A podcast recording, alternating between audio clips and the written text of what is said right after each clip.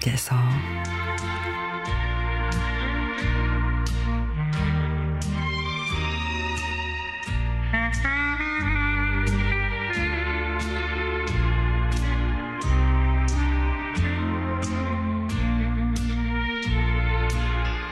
어머니를 가끔 차로 출근시켜 드릴 때 항상 외가인 경주를 한번 가봐야 하는데 하며 얘기를 하셨습니다.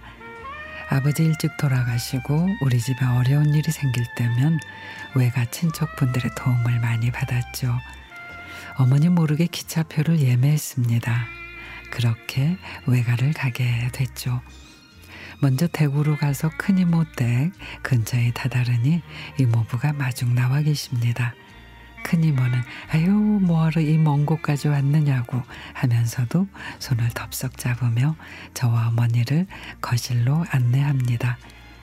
이모와 이모부에게 이제 온 것에 대한 미안함 그리고 안부 인사로 큰 절을 올리고 큰 이모와 어머니는 여느 자매처럼 서로 챙기는 마음이면서도 겉으로는 무뚝뚝한 표현들을 나누고 계셨지만 말미에는 언제 또 보겠냐면서 헤어짐을 아쉬워하십니다. 그리고는 경주 외가로 향했죠. 경주 터미널에 도착을 한다고 하니 큰 외삼촌이 마중 나오셨습니다. 경주 외갓집은 예전의 겉모습이지만 집안은 새로 리모델링을 해 전혀 시골집 같지가 않았습니다. 외삼촌은 소를 키우시는데 축사에 설치된 카메라로 축사의 상황을 집에서 모니터링하는 모습을 보고 우리나라 IT 기술의 발전을 경주 외가에서 느낄 수 있었습니다. 울산 작은 외삼촌에 안부 전화를 하니 울산에서 묵고 가라고 경주까지도 차를 갖고 오셨습니다. 맛집 투어도 하고 바다 구경도 하고 몸에 편찮으신 큰 이모 병문안도 하고 외할아버지 외할머니 산소에가 인사도 드리고 또 그동안 찾아뵙지 못했던 친척분들께 인사도 드렸습니다.